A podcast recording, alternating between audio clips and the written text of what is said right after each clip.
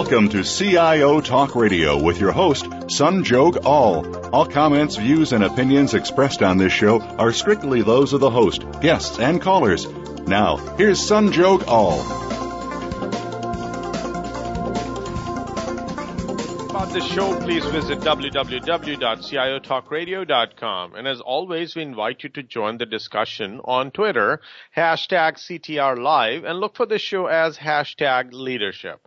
Today's topic is the sixth sense of leadership, and our guest for today's show is Frank Wander, who's the author, former CIO, and the founder of People Productive LLC. Good morning, Frank. How are you? Sanjo, good morning. How are you? Oh, life could not be better. How are things with you? You know, things have been going very, very well. Uh, really enjoying uh, the new business a lot. Uh, I think the uh, timing has been perfect, actually, because people want to build productivity and innovation. So, yeah, I'm feeling good about things. Great. Now you've been a, you are a leader and you've been a CIO and now you're helping organizations uh, from a people standpoint. And what we wanted to do today is to explore an idea we're calling the sixth sense of leadership. It's basically like a special sauce that might help certain leaders to be successful and uh, help them separate them from uh, help them by separating them from the rest. Now we feel that it's about being able to offer direction and vision beyond what is said or immediately needed of the team, and you're able to perhaps figure out what they say. Uh, of course, their, their needs are based on what they say as well as what they don't say. So is is that sixth sense something special? Uh, is that something people are able to? Uh, they, they, it's a nature versus a nurture thing. We wanted to explore all of that. So to, to, to begin with, what is your take on this term, sixth sense, when it comes in the context of, it's used in the context of leadership? Yes, Sanjog, you always run a great show, and this is actually a great topic. I love it. Uh, you know, a sixth sense, uh, people talk about it all the time. It's very obvious that, you know, seeing, hearing, feeling, smelling, and tasting are the five main senses. But when you get to the sixth sense, you're really talking about the difference between the conscious and the unconscious mind. Um, and when you start to talk about the unconscious mind, you're talking about a tool that is so incredibly powerful, and actually based on research, they estimate that the conscious mind processes information at about 2,000 bits a second, whereas the subconscious is processing around 40 million bits of information a second. It is vastly different. Uh, it is taking in so many perceptions in the environment that you're not consciously aware of, which is why subliminal marketing and other things actually do work. You remember that famous experiment where they had, um, you know, they're running a movie 24 frames per second, and one of every 24 frames was a glass of uh, cold, you know, sweaty Coca-Cola, and people would all get up and eventually run and want a Coca-Cola. Um, so all of this information is is really coming into the subconscious mind. So it's the seen versus the unseen. And um, I would say that there's two primary things that leaders have uh, in this sixth sense that can help them really lead and move forward. One is abstraction. Probably about 5% of the population is really good at abstraction, and that's the ability to kind of abstract a picture out of a set of variables you know, humans evolved to uh, perhaps, you know, spot a dangerous animal in the wild grass where it would blend in, but you would be able to make sense of it. Well, today in the modern world, that ability to abstract that picture out of uh, out of these environment variables gives you the ability to take in a lot of information and basically establish a, a, a strategy because you could see where things are going. You could put those pieces together. And in a sense, you know, the ability to do that is somewhat of a gift, but um, you know, people do have, all people have some level of abstraction. There's also social intelligence, with all of these kind of social cues and other things that are going on. Much of uh, human interaction is really all these nonverbal cues. Humans didn't evolve speech until some point very late in their evolution, so uh, much of the communication was nonverbal. The brain, uh, the subconscious brain, is taking all of this in all the time, and you can consciously take it in and be aware of it and use it. So, you know, that slight squint in the eyes, maybe somebody that you're asking questions to is beginning to show discomfort as their leg starts moving. Um, you know, leaders should understand really and begin to take in all the information to understand, you know, what is everybody's baseline behavior. Just get a feel for the place And then when those behaviors change, of course, uh, that's a cue that there's perhaps something you should dig into. Uh, so much of this comes down to uh, building that sixth sense because everybody has it.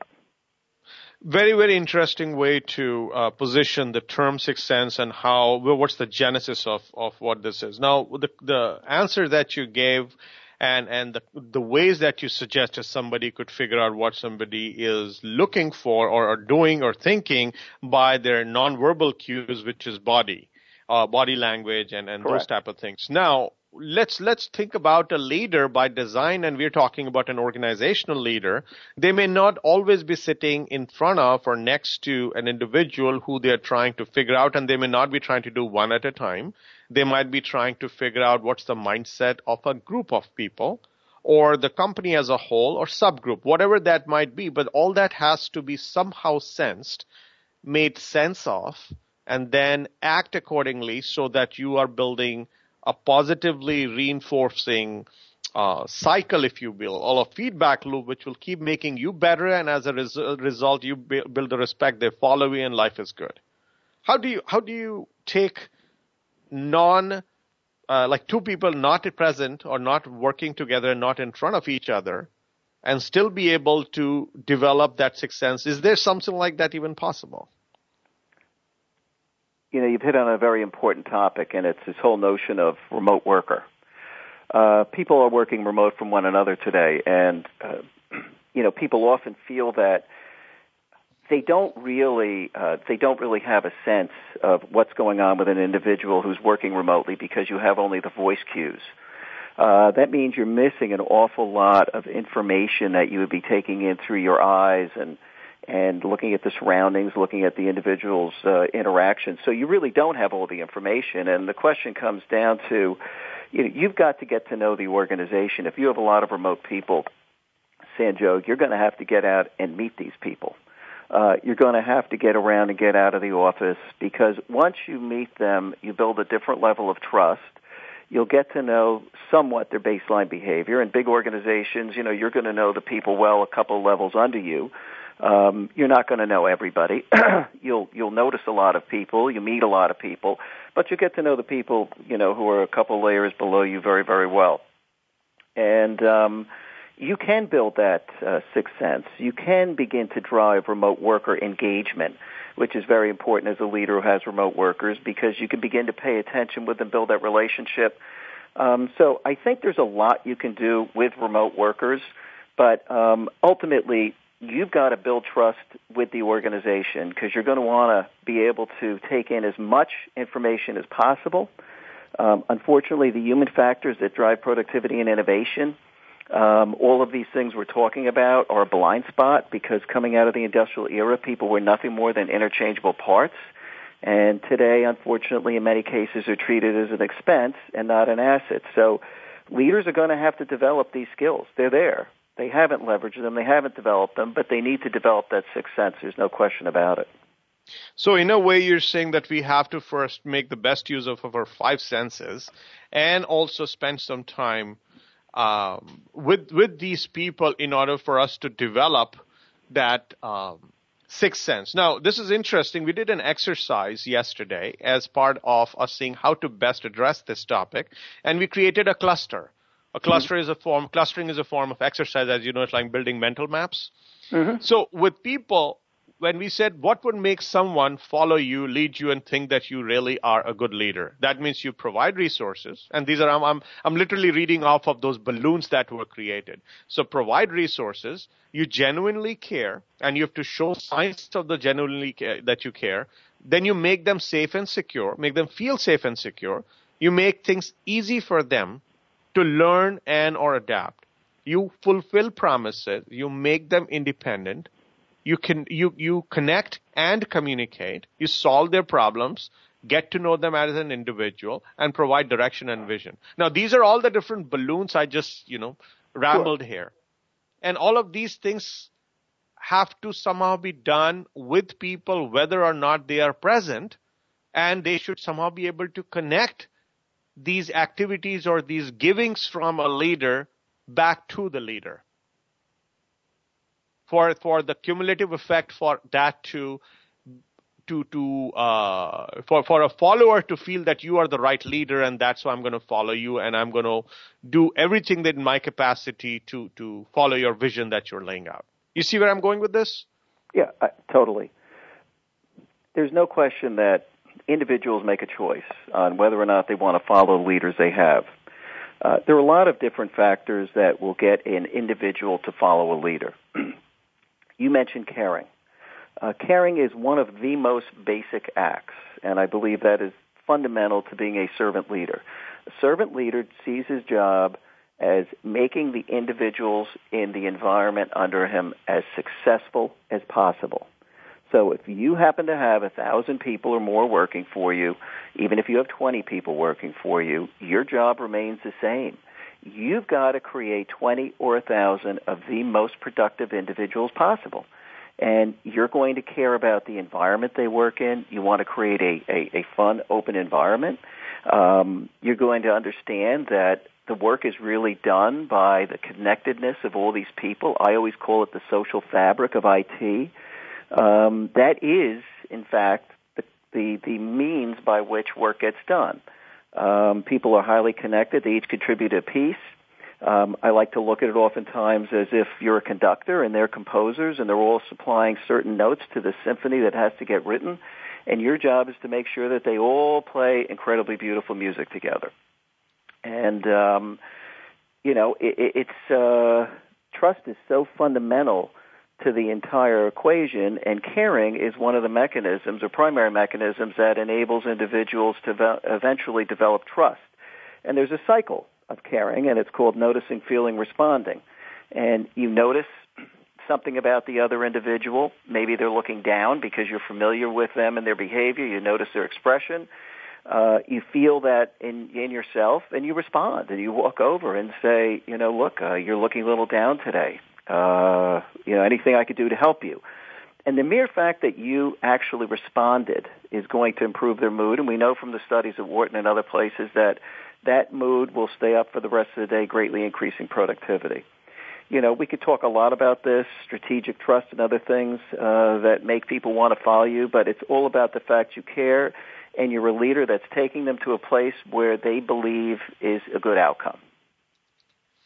Now, Frank, when we look at whatever we are trying to do within an organization, one is that we will have to kind of know them before we lead them. And in order for us to do that, there will be a certain time that we might have to spend with them. When you are coming to a new organization as a leader, does it become a catch 22 or is there a waiting time that only when you get to know them and only when you start working with them incrementally is when they will then they will see that you care and all those different areas that we just discussed will start falling into place when you arrive in a company, there's an onboarding process as a leader. I've onboarded in many companies. People are going to wait and see if your deeds match your words. You have to have a very clear understanding of who you are as a leader, and right up front, you're going to communicate it. I would always come into a place and say, we're going to build a caring organization. And I would explain why, in fact, uh, talent mattered and all of my actions um, would show that really I was there to make them successful as much as possible. Now, it doesn't mean that everybody's a cultural fit. Some people are not. And uh, you really do have to actually help people who aren't a cultural fit move on. That's part of caring about everybody um, and building a high performing culture. But uh, if if your deeds and people will really respond to not what you say but what you do, because what you do is really really what uh, drives kind of organizational behavior because people model your behavior as a leader. Um, it comes down to you being authentic and having what you do match what you say, making sure that in fact you're building an environment where people do care about one another, where there's trust, uh, transparency, openness, people are accepted for who they are, and you nurture uh, good talent and uh, enable them to grow. And if you do that and uh, you create an environment where people are really collaborative and enjoy coming to work, where they're finding meaning in what they do, where you're setting high expectations, giving them control. All these human factors are what really drive ultimately uh, the high performing culture, and people wanting to follow you because they believe in the environment you're building and the vision you have. And naturally, you've got to have a good strategy, right? This whole notion of strategic trust is vitally important because if you have a fun environment but you really don't have a good strategy, people are not going to want to be part of it. Can this be humanly possible for a leader sitting up there where he or she does not meet every single soul who belongs to that organization on a regular basis to be able to convey that that you care and you are going to do everything that it takes for every individual to grow to the best potential they have and that would in turn result in you you basically becoming the leader which everybody wants to follow? You, uh, as a leader, you really can't in a large organization personally touch everybody. You can communicate with everybody. Uh, you can have lots of town hall meetings. You can be seen. Uh, there'll be a vibe about who you are throughout the organization. Uh, if you're a really good leader, there'll be a positive vibe about who you are that, in fact, does touch everybody. So indirectly, uh, you really do have an influence on everyone in the organization and what they believe. If you have an exciting strategy and people believe in it, it's going to create a positive vibe. So you will, in fact, influence everybody in the organization. And this is ultimately what makes people want to follow you. I would add on to that that if you really do care about the environment and you're going to build a high performing culture, you are going to understand that there are subcultures that exist, and you're going to make sure those subcultures all align with the vision and the beliefs that you have. And that's done by having a behavioral model that everybody embraces. And once you do that, uh, not only have you touched the people, but you've built a culture that uh, is in the image of what you told them was going to exist. And out of that, people will be excited and will want to follow and they will be part of the organization. Your turnover will go down, workforce productivity goes up, all the good things start to happen. Let's take a quick break, listeners. We'll be right back. And uh, Frank, let's look at when we come back is to see what, again, coming back to that special sauce, which is Sixth Sense, that will can be developed so that you know when to step in and or prod or coax or do nothing at all. Because while you will try to do things which will convey the message that you care, but you got to get the job done as a leader and meet some goals that business has brought you for. So in order for you to do it, does a leader demote themselves to be a manager for the time being and still possess that sixth sense or they can stay where they are and still get the job done? Let's explore this more, listeners. When we come back, please stay tuned.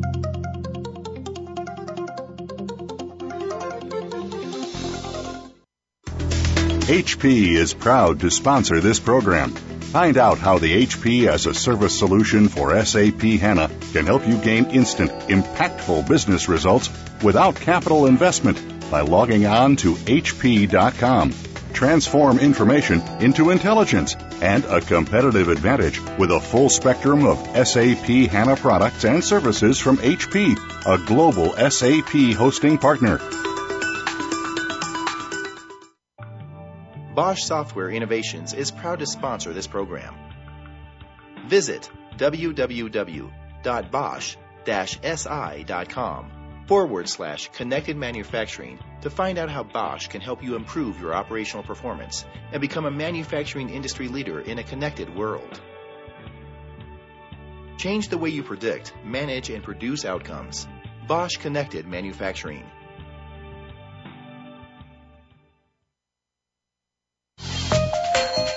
HP is proud to sponsor this program. Tap into our expertise, innovation, and services to bring your most important workloads to the cloud.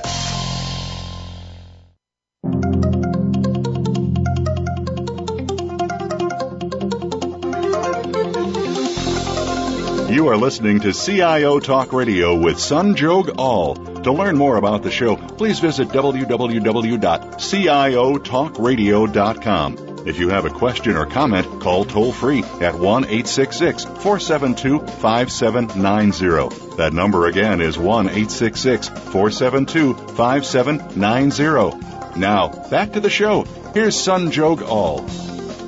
Welcome back. So, Frank, while it's cool and sexy to say I'm a leader, so I'm going to lead the troops and be the Pied Piper. However, we were brought in, were paid the, the mega paychecks in order to get certain things done.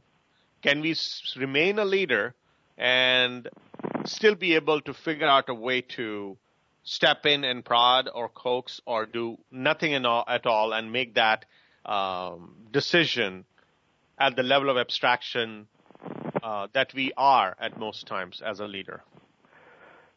There is a uh, there's a transition in everybody's every leader's life, and the transition is from managing to leading. Uh, managers are involved in the day to day. They're overseeing what the individuals are doing. Uh, they're helping managing and push things forward. They've got their hands in the work a bit. Uh, leaders are really above that. They're motivating the people creating a great talent infrastructure, creating a great strategy, doing an org design that brings out the best in people, creating joint responsibility with the business, doing all the things a leader has to do.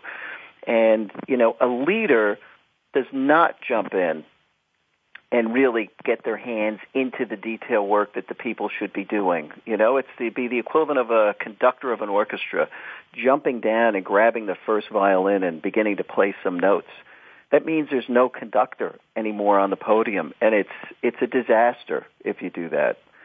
So, um, you know, as a leader, you build the skills to help people succeed. There are people who end up in the in the wrong roles, and you either help them move to the right role, or in fact, you sometimes have to replace them because they may very well have chosen a career that they're not well suited for.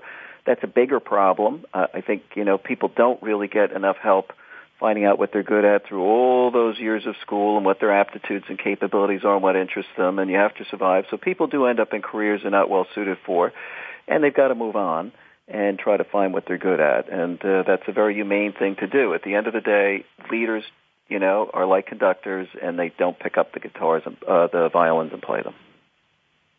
So typical leadership uh, coaching and or training or academies that are there, they try to say that this coaxing and prodding and or been going out there and, and doing an intervention is supposed to be job of a manager.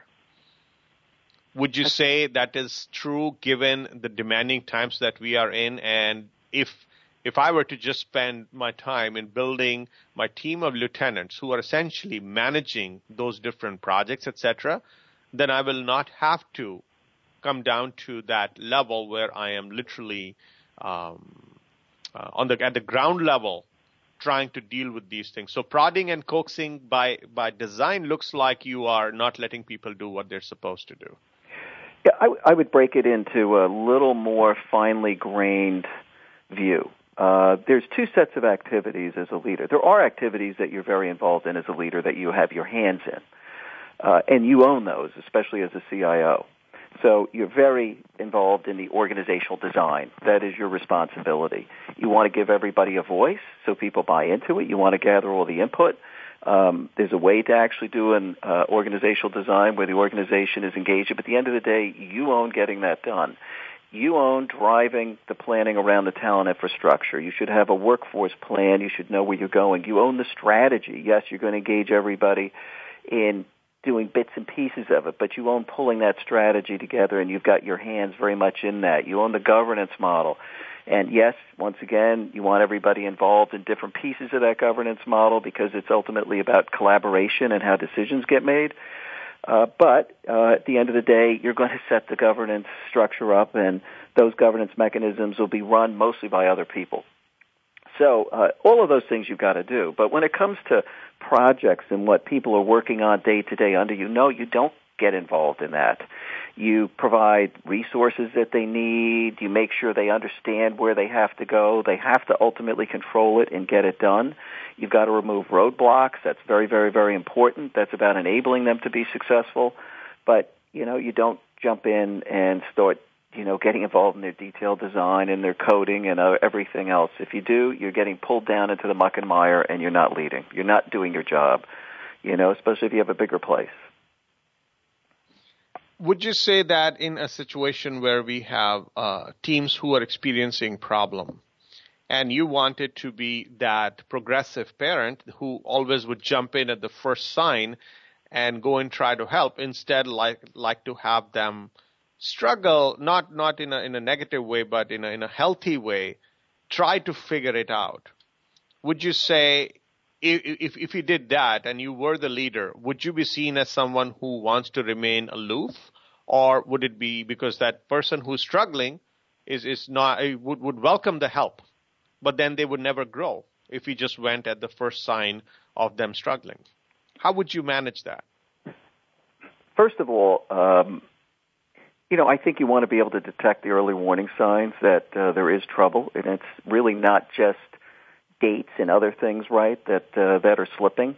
You know, there's the the famous thing that you know these major programs are green, green, green, green, and then they turn red. So Obviously, in all those cases, there were very many early warning signs, and much of it comes from having an open and transparent dialogue in uh, in your um, organization, where people begin to surface issues early.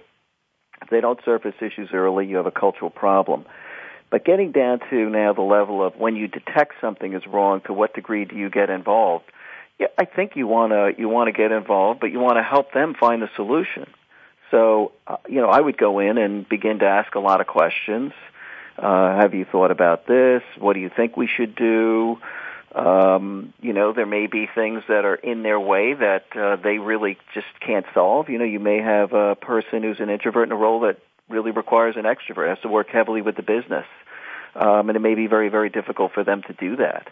So uh, you've got to find out what the problem is. Sometimes there is an individual not well suited to uh, a particular function, and you can move them somewhere else and bring somebody else in who's perhaps got the skills needed to do something. Um, but no, I wouldn't get involved and solve their problem. I would have them eventually find a solution if it is something they need to solve. How would you, in the first place, know that the problem is is there or it's about to happen? Now, that's what we're talking as sixth sense. What's the magic there? Well, some of it is, you know, people. It's interesting when you uh, when you have teams of people. Uh, if you ask a lot of questions uh, and you have an open and transparent environment, uh, the truth comes out.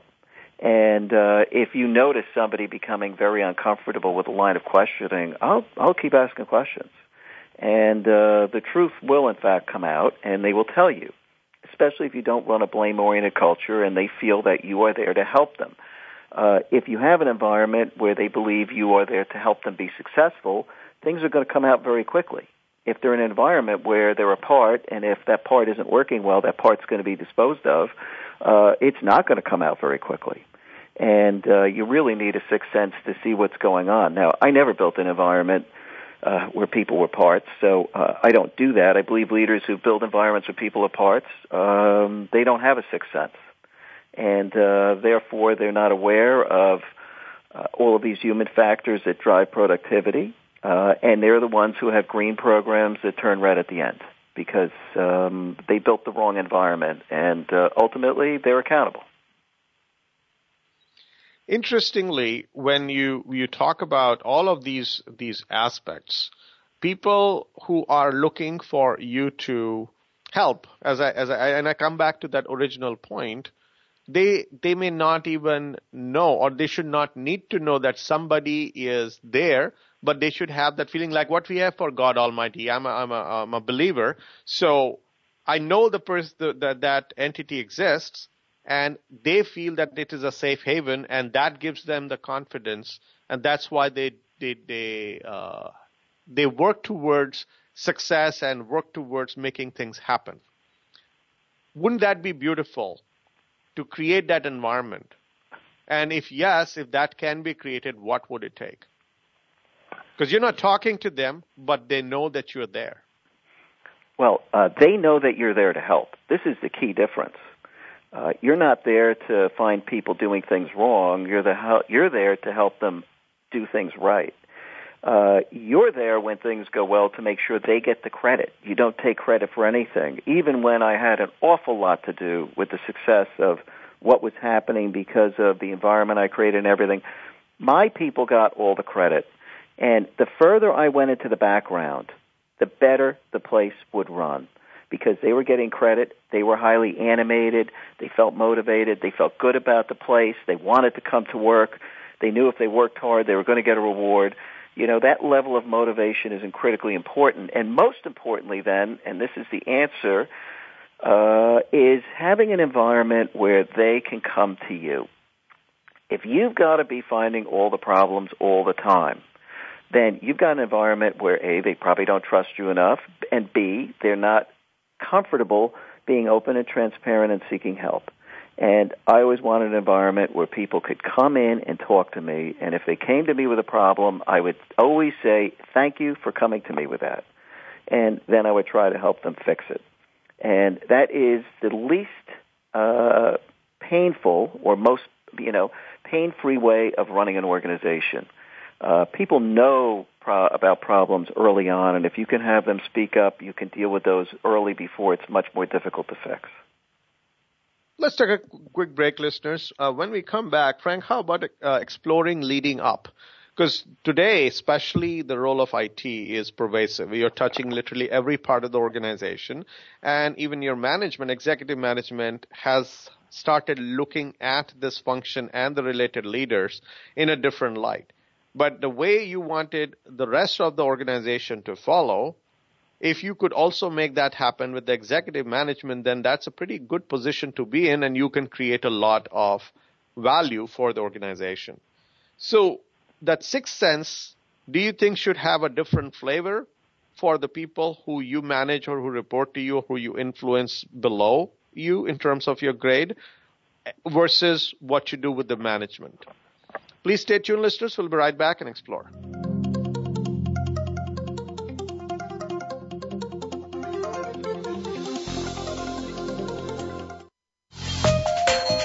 HP is proud to sponsor this program.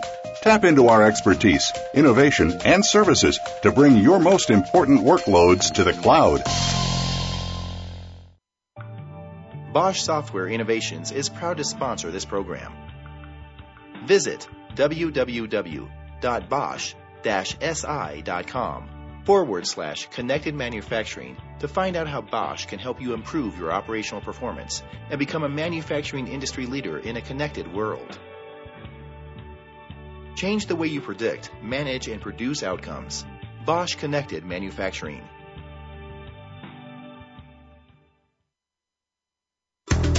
HP is proud to sponsor this program. Find out how the HP as a service solution for SAP HANA can help you gain instant, impactful business results without capital investment by logging on to HP.com. Transform information into intelligence and a competitive advantage with a full spectrum of SAP HANA products and services from HP, a global SAP hosting partner.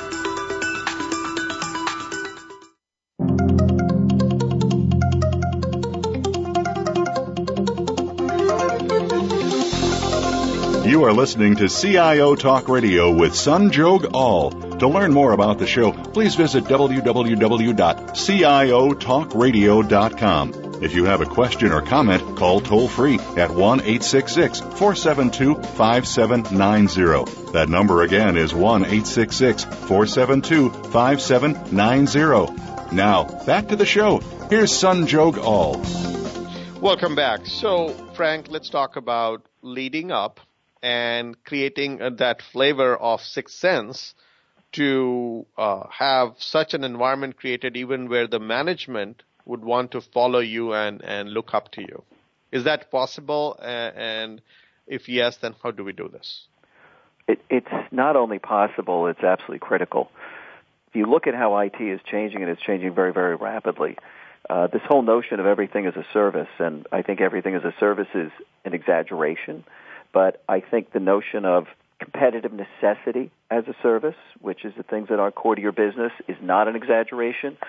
All of that is moving to the cloud. You've got social, you've got mobile, you've got big data, you've got data scientists and talent analytics.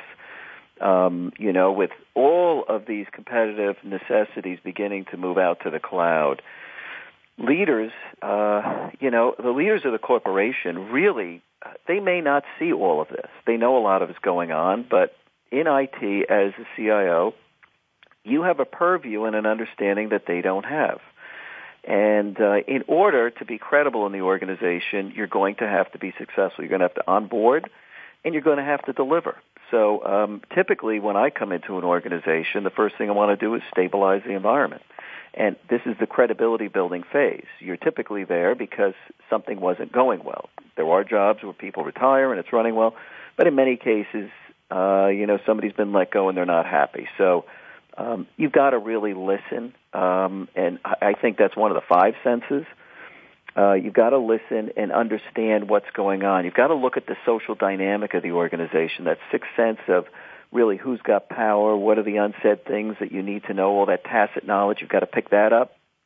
Um, and you've got to establish credibility by stabilizing the environment, then optimizing it. Uh, if you come in and start talking about all of these big strategies that you're going to implement and you're focusing on that and the systems aren't up and aren't working and you've got problems with the vendors, you're going to lose credibility immediately, right? People don't want to hear that. They want things to work and run. They need what they need done done. You've got to get the basics working and working well, and then you can move on to putting those strategies in place. And if you've built credibility, um, you should be able to show what the business value of of uh, of these things are, and to win over the business. And uh, that's that's vitally important, and uh, it's based on this credibility and trust. Now, leader, and, and let's take the the example of an IT leader because we are CIO Talk Radio, so let's talk about that. Sure.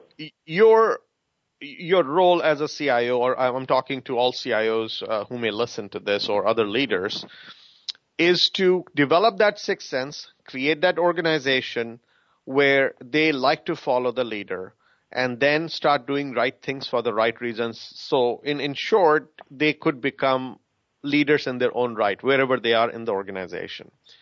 And given the tenure of you as a leader, if it's just four years or less, when you move on, anyone else comes, they make that path easier so that every person who comes in is not reinventing the wheel. And if a, say a bad leader comes or somebody who's hired who, who doesn't have that sixth sense, that that person either is helped by the team, so not, no longer you are the only one responsible, but the rest of the organization can help this leader become the best they can be, or they are managed out timely so that we are not pulled back into that same uh, ground state where somebody else will have to now come, use their sixth sense to build the organization back up. So one is to say, okay, I'll be great. I will do this great work and, and build that organization, but how to make it resilient so that it is there for good? The question is how to how to create an organization that outlasts the leaders. Now, this is not just really an IT question, but this is really about uh, corporations and their durability. And that comes down to having a culture, a shared culture that's documented. Most cultures, and I do cultural design work and help companies build high performing cultures, culture is completely misunderstood. Most cultures are a product of default. It is whatever that leader's behavior is, whatever they say, whatever they believe. Even if the people on top have a set of values that they're espousing, oftentimes you'll see that their behavior doesn't match it. Um, more importantly, they don't know and understand what subcultures exist under them because in many cases there really aren't the tools and the visibility into the culture. Culture is what makes it enduring. It's a set of shared behaviors that are documented, that everybody embraces, where the organization itself is accountable for enforcing them. These are all high performing behaviors that lead to collaboration and innovation. And that is how you, A, make sure people are a cultural fit when you're hiring them. That's B, how you ensure that the culture lasts beyond the leader who is in charge. Um, new people coming on top may very well change or adapt the culture. Hopefully they do it in a positive way. But if, in fact, you've got a defined cultural model as a corporation and people need to fit in it, when a CIO comes in, who they are supposed to become and how they're supposed to behave should be defined so they can embrace it, and that way you don't have that churn and destruction that takes place in many companies today. Now, I, as a leader, should ideally get some breathing room. And after some time, I should be building that organization which kind of heals itself, as I said, resilient. And you said even outlasting uh, the leader, which is awesome. Now, what you just mentioned in terms of that culture, how much of that essentially can be insulated from any new person who assumes that leadership role?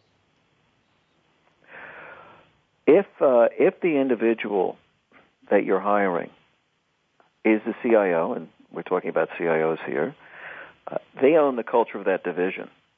And if if there if the culture has not been defined, and there isn't a set of you know behaviors that are expected out of an individual coming in, uh, it's very easy for them to quickly destroy the culture, and it won't be resilient because it's going to take and take its shape after that individual.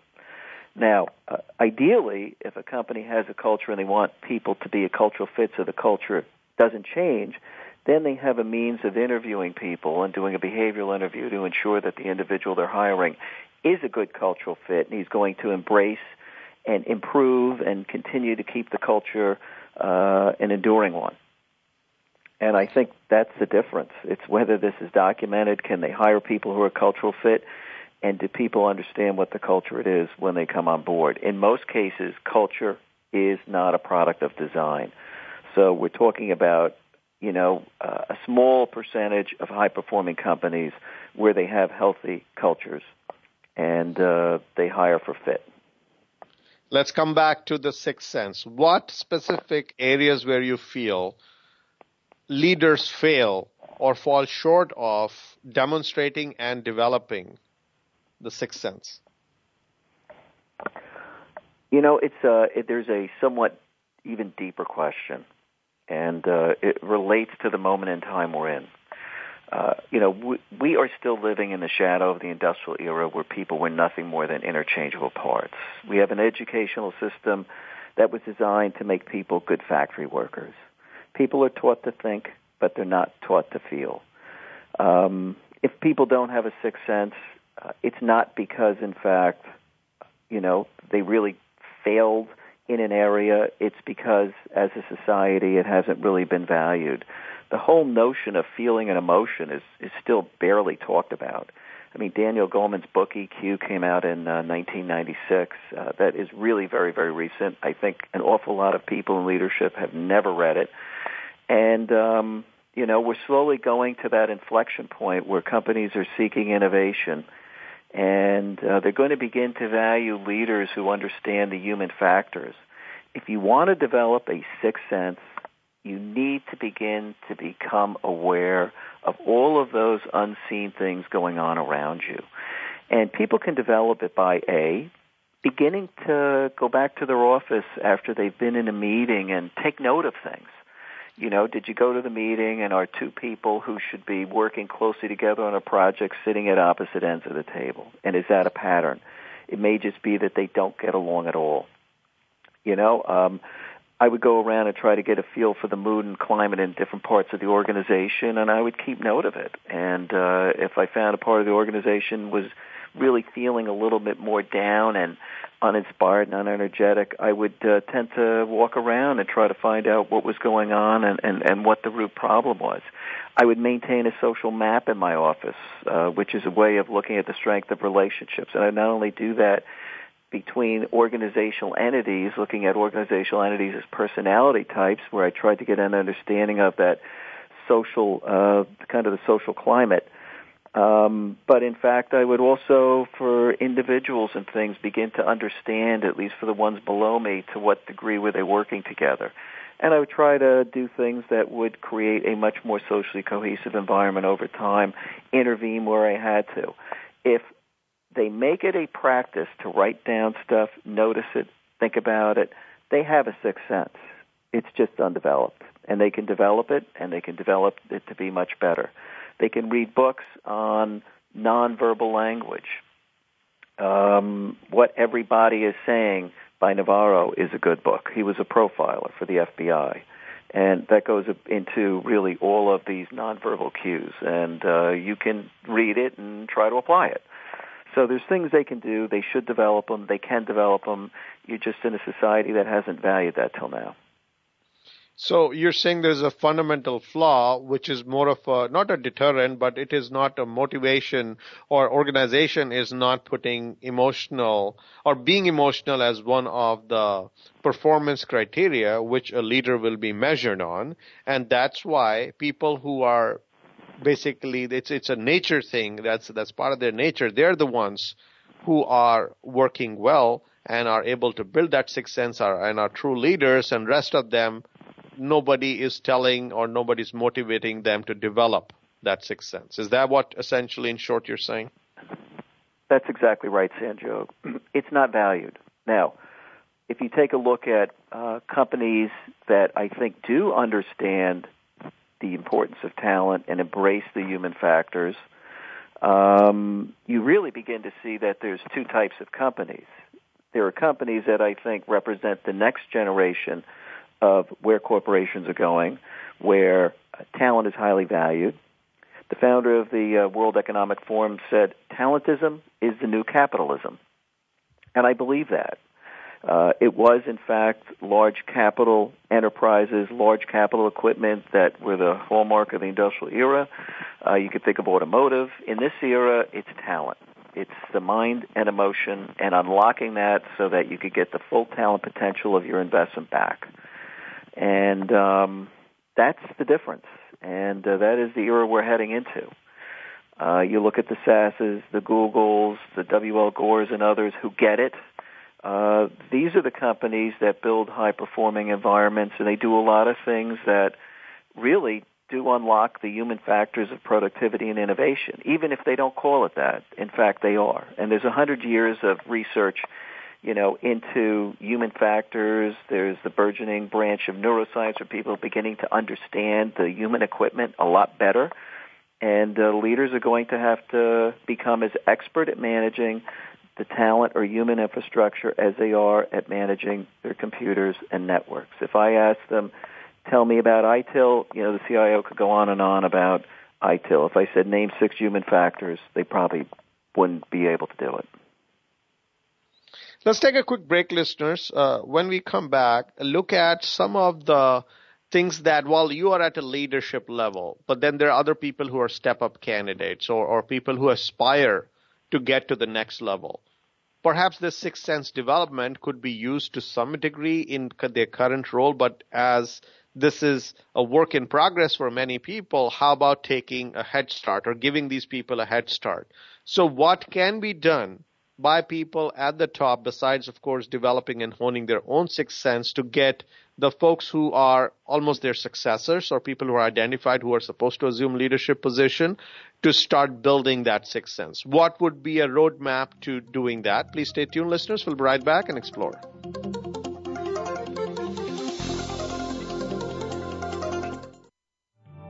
Bosch Software Innovations is proud to sponsor this program. Visit www.bosch-si.com forward slash connected manufacturing to find out how Bosch can help you improve your operational performance and become a manufacturing industry leader in a connected world. Change the way you predict, manage, and produce outcomes. Bosch Connected Manufacturing.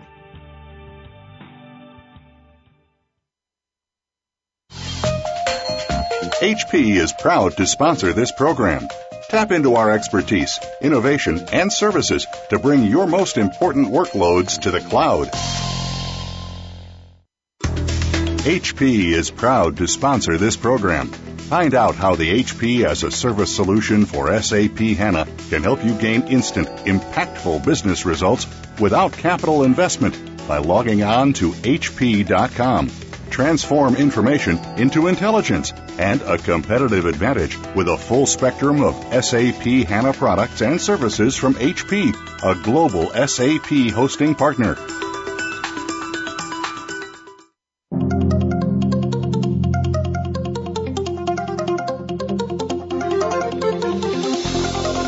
You are listening to CIO Talk Radio with Sanjog Aul. To learn more about the show, please visit www.ciotalkradio.com. If you have a question or comment, call toll free at 1 866 472 5790. That number again is 1 866 472 5790. Now, back to the show. Here's Sanjog Aul.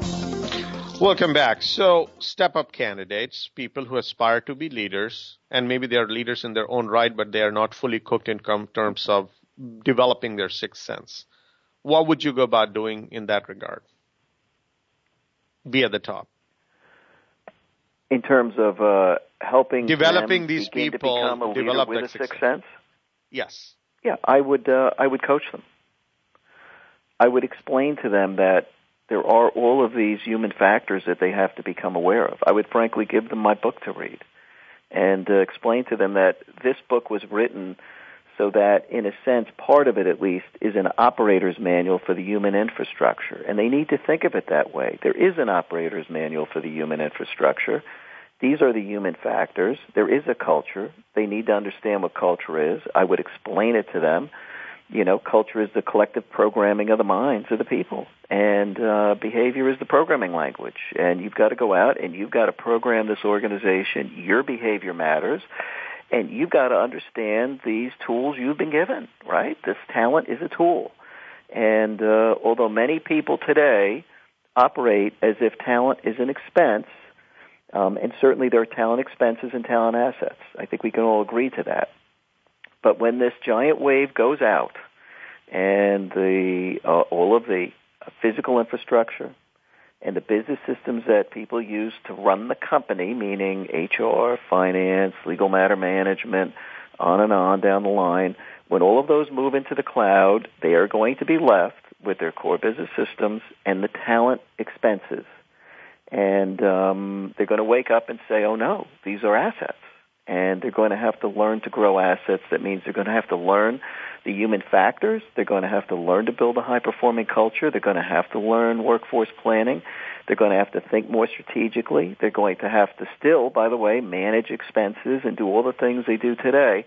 They're going to have to manage the vendors that are running a lot of these pieces of the infrastructure that are competitive necessity. I'm not suggesting those go away. They don't. You have to do those. You're running a business. But at the end of the day, the competitive advantage is going to come from those business systems and the talent infrastructure. And if you don't know how to build a high performing talent infrastructure, you're not going to make it. You are going to be the legacy leader that gets washed out with the legacy infrastructure. And as you're babbling about ITIL and, and uptimes and everything else, you know, the chief digital officer and others will be eating your lunch because they'll be sitting there at the table talking about all the things that matters, the strategy and what we need to do and the talent and how we're going to get talent in here who knows how to really do mobile and social and everything else. And I think CIOs have to wake up. Companies are looking for strategic CIOs. They're looking for people who could build the workplace of tomorrow and they've got to stop focusing on the workplace of today. You've got to have that down, nailed down, running well, stabilized, optimized, but you better be building the workplace of tomorrow and shedding those things that are competitive necessity. With multiple generations coexisting today, and that sixth sense development, of course, is it seems like that it will be key for any leaders who are going to be looking to be successful and be valued in an organization would you see the DNAs of how we had the baby boomers versus Gen X versus Gen Y? Any any any difference among those, or any different techniques to get them to where they can best be in terms of sixth sense development? You know, I think the baby boomers have really the least sixth sense of anybody, and I think that the millennials that are coming up probably have the most. Uh, they're more socially aware. They've been dealing with social environments. People say, in fact, oh look, they're you know, they're always instant messaging, they're in tools, they don't know anybody. They actually do care about one another. They care probably less about some of the, the, the trappings that go with a job than the quality of the job and the environment that they work in, right? They want to work on something interesting. So the human factors are in fact going to be very motivational for them, creating environments where they're given control, which is a very well known human factor documented since the 1950s um, and that's why, in fact, if you give people like a day a week to go off and work on things that they find interesting when they're given that level of control and they can pursue interests, which means it's tied to their aptitude and they're more likely to be emotionally connected to it, great things begin to happen. And I think the millennials tie into that environment very, very well. They want to be appreciated. You know, it's not just a job. They want to do something interesting, which means it matches their aptitude. You've got to set high expectations for them. You know, the Gen Xers are kind of in the middle, right? You've got ones that are close to the boom and 19, you know, born 1965 and after. Boomers are 46 to 64. And then you've got the millennials, uh, the ones who are kind of closer to the millennials, so they're a blend, you know, uh, given that uh, they're situated, you know, somewhere on this uh, spectrum and uh, that is that is the environment. One final, uh, give me top three words that people who are leaders they should be keeping in mind as they go about developing their sixth sense, and for the people who they lead. The top three words, I would say, the top three words are: be aware of all of the nonverbal cues around you. Nothing could be more important. Most communication is nonverbal because that's how humans as a species evolved over millions of years without speech. And we don't know the exact date speech arose. No one knows. It was very late in the evolution. So become aware of that. I think that's actually vitally important. Um, secondly, you know, strategic trust is critical for leaders. And you build strategic trust by having a very clear strategy that is going to lead the organization to a good place. And the sixth sense is kind of knowing how all of these different trends in IT are going to shake out and knowing in fact that you're going to lead them into an environment where you get the fact that talent matters and you're going to build an innovative organization and a high performing culture and you're going to basically say that it matters. Lastly, I would say caring. Nothing is more important than caring about the people. It's fundamental to human existence. We're social animals. We exist on this planet because we weren't the fiercest, the fastest, but we were social animals that cohesively could survive in a tough environment. So care about the people, show you care, nurture them, become the servant leader. That's going to set you apart from the others and will more or less ensure that as the tide goes out, you're one of the survivors. On behalf of the show and our listeners, I'd really like to thank you, Frank, for sharing your thoughts on how we can help develop the sixth sense for leadership. Thank you very much. Great show. Uh, super topic. I loved it. Listeners, please like us on Facebook, search for CIO Talk Radio, and be sure to follow us on Twitter. Thank you again for listening to CIO Talk Radio. This is Sanjog Aul, your talk show host. Till next week, take care and God bless. Thank you for tuning in to CIO Talk Radio. To learn more about the show, please visit www.ciotalkradio.com. Please join Sanjog Aul next Wednesday at 7 a.m. Pacific Time, 9 a.m. Central Time, and 10 a.m. Eastern Time for another hour of CIO Talk Radio on the Voice America Business Channel.